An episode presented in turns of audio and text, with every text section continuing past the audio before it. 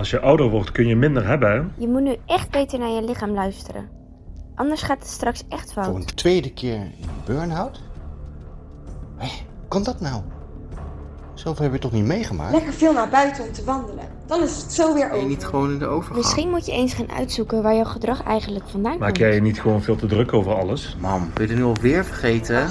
Ik denk dat het gewoon door hormonen zijn. Als je ouder wordt kun je minder hebben. Je moet nu echt beter naar je lichaam luisteren. Anders gaat het Tweede straks keer echt fout. burn-out?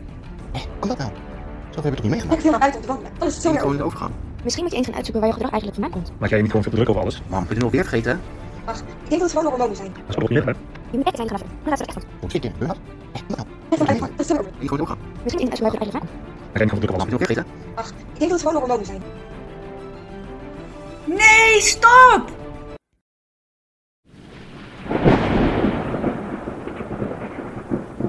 Ja, waar komt mijn burn-out eigenlijk vandaan? En wie was ik als klein kind? En waarom heb ik sommige denkpatronen ontwikkeld? Wat kan mijn verleden nou te maken hebben met mijn burn-out? Oké, daarvoor moet ik dus terug naar mijn verleden. Terug naar die tijd. Kijken of ik dan verder kom.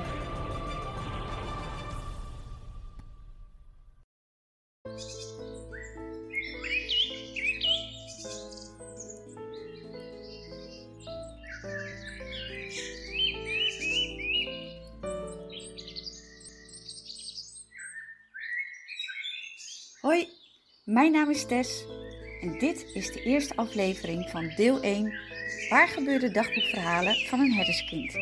Onderdeel van de podcast van min 0 naar 50 plus. In de afleveringen van deel 1 vertel ik anekdotes uit mijn dagboeken die ik al vanaf 1979 heb bijgehouden. Deze anekdotes geven een kort inzicht in hoe mijn leven nou tot nu toe is verlopen. En zij zijn tevens een opmaat naar deel 2. Help, ik zit bijna in de herfst van mijn leven. Het opnieuw doorlezen van mijn dagboeken bracht mij instant weer terug in de tijd. Ook gaven zij mij veel aha-momenten, waardoor ik meer begrip kreeg van een aantal dingen die ook nu nog in het heden spelen. Voor mij waren het in elk geval echte eye-openers. Dus dat stuk heb ik in elk geval al gewonnen. Luister mee en wie weet brengt het jou ook weer terug in je eigen jeugd. Je zult merken dat in de loop van deel 1 van deze podcast niet alleen mijn inzichten groeien, maar ook de podcast zelf. En waar ik in het begin nog aan het zoeken was naar de juiste manier om een podcast überhaupt op te gaan zetten, merk je in de loop van de afleveringen dat het voor mij steeds makkelijker wordt om een podcast te maken. En dat ik ook de bijbehorende programma's steeds beter onder de knie ga krijgen. Echt, eh, voor mezelf in elk geval heel leuk om terug te luisteren. Ik heb er bewust voor gekozen om de eerste afleveringen niet verder aan te passen. Omdat ik hierin duidelijk mijn eigen groei terugluister. En dat is ook voor mij een heel waardevol inzicht. Het heilige hobbykind zonder kleren. Schrijven 25 mei 1979.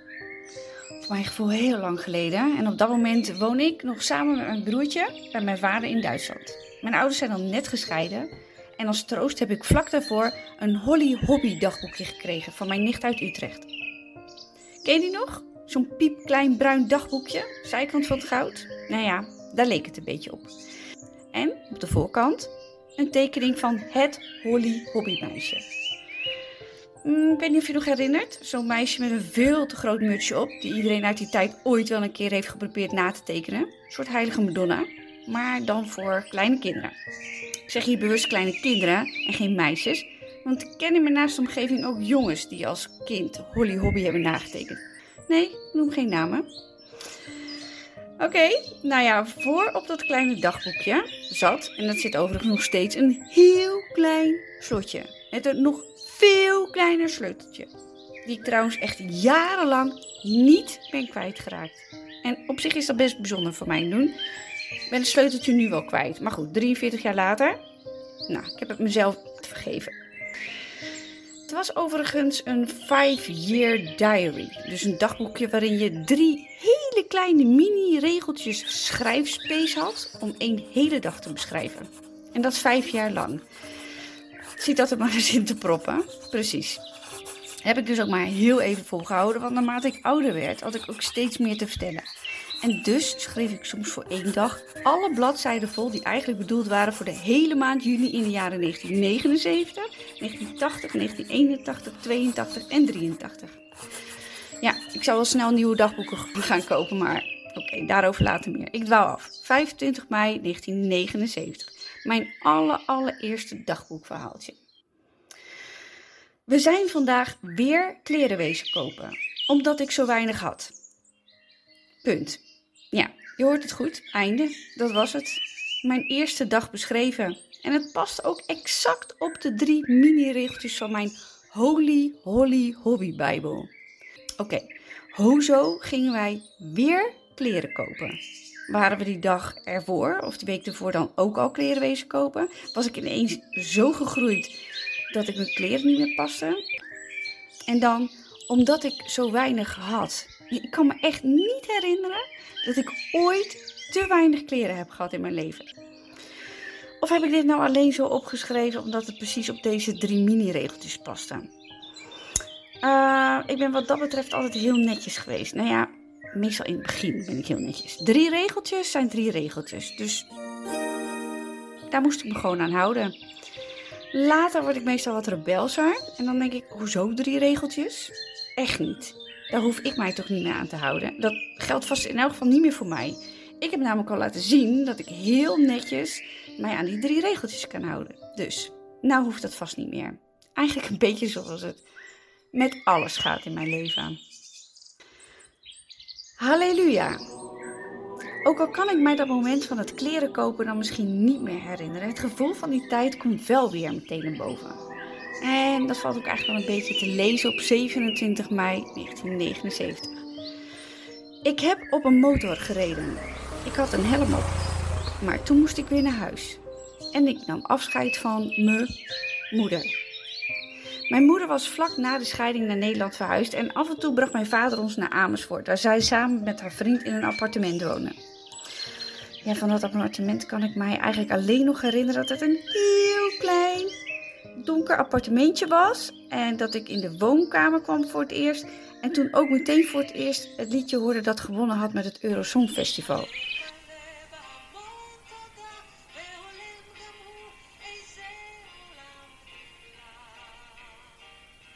Zoiets was het. Ik was in elk geval zwaar onder de indruk van het nummer. En eigenlijk ergens ben ik dat nog wel steeds als ik het liedje hoor. Nou, die vriend van mijn moeder die had dus een motor. En die dag mocht ik een stukje achterop meerijden. Met helm op natuurlijk. En dan de laatste twee zinnetjes van dat stukje. Die geven dus eigenlijk al een beetje het gevoel weer dat ik zo weer kan oproepen. Mm, als ik dat wil. En dat is, maar toen moest ik weer naar huis. En ik nam afscheid van mijn moeder. Ik kan me herinneren dat ik op dat moment heel graag bij mijn moeder wilde blijven. Maar ik weet ook dat zij aangaf dat dat niet kon, omdat het appartement te klein was. Het was voor mij heel lang moeilijk te begrijpen waarom mijn broertje en ik daar niet gewoon konden blijven logeren. Want ja, onze caravan was nog kleiner en daar hebben we al die jaren met z'n vieren ingeslapen. Dus, nou ja, goed, ik snapte het niet helemaal. Maar natuurlijk was het dan eigenlijk ook weer zielig geweest voor mijn vader, die anders weer alleen terug naar huis had moeten rijden, zonder ons. En bovendien had ik ook nog nooit eerder in Nederland gewoond, dus het leek me sowieso niet zo handig. Nou, eigenlijk begreep ik het wel. Nou ja, niet echt natuurlijk. Maar ergens wist ik ook wel dat het niet anders kon. En dus reden we weer samen met mijn vader terug naar Duitsland. Een paardenmeisje op de surfplank. 9 juni 1979. Vanmorgen heb ik op mijn pony gereden. En toen heb ik gesurfd. Dat ging ook leuk. Oké, hier moet ik even iets uitleggen. Vlak voordat mijn ouders gingen scheiden, kreeg ik van hen een pony. Ik kan me herinneren dat ik bijna ontplofte van het Een eigen pony. Oh, geweldig. Lekker knuffelen, een beetje cowboytje spelen in de bossen. En ja, dat was echt wel aan mij besteed. Bovendien ken ik verder helemaal niemand met een eigen pony. Dus eigenlijk gaf me dat wel een beetje een extra belangrijk gevoel. En daarna de zinnetjes. En toen heb ik gesurfd. Dat ging ook leuk. Alsof het niets is als je tien jaar bent. Dus morgens op je eigen pony rijden, smiddags gaan surfen. En dat ging ook leuk. Het klinkt best decadent nu ik het zo teruglees. Maar het gevoel had ik eigenlijk zelf helemaal niet. Mijn vader had, naast dat hij bij de luchtmacht werkte, een eigen surfwinkel. Dus ik groeide al jong op tussen de surfplanken. En tussen de bloemen en de planten. Want mijn moeder had, voordat mijn ouders gingen scheiden, een eigen bloemenwinkel onder ons huis. En ze was er altijd super druk mee. Dus nee, ik zag hem niet echt als decadent. Waarschijnlijk kende ik het woord toen ook nog niet eens, maar dat was er niet. Maar dat we een ander leven leiden dan de meeste kinderen uit de Sietloen, dat had ik wel door. Kleine uitleg, een Sietloen is trouwens het Duitse woord voor nederzetting. Best grappig eigenlijk als je erover nadenkt. Want het was inderdaad een wijk die daar speciaal door Defensie werd neergezet voor militairen en hun gezinnen. In die wijk woonden veelal Nederlandse militairen die op een kazerne werkten daar in de buurt. Overigens kan ik me ook herinneren dat er Engelse en Amerikaanse militairen woonden. Maar die woonden meestal in de flats aan de rand van de Sietloen. Waar wij als kinderen eigenlijk nooit kwamen. En geen idee waarom niet, want we struinden echt alles op.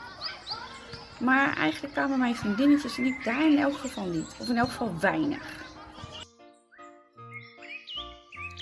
In de volgende aflevering neem ik je mee naar het einde van een bewogen kindertijdperk en het begin van mijn puberteit. Tot de volgende keer. Dit was de eerste aflevering van deel 1 Waar gebeurde verhalen van een herderskind. En mijn naam is Tess.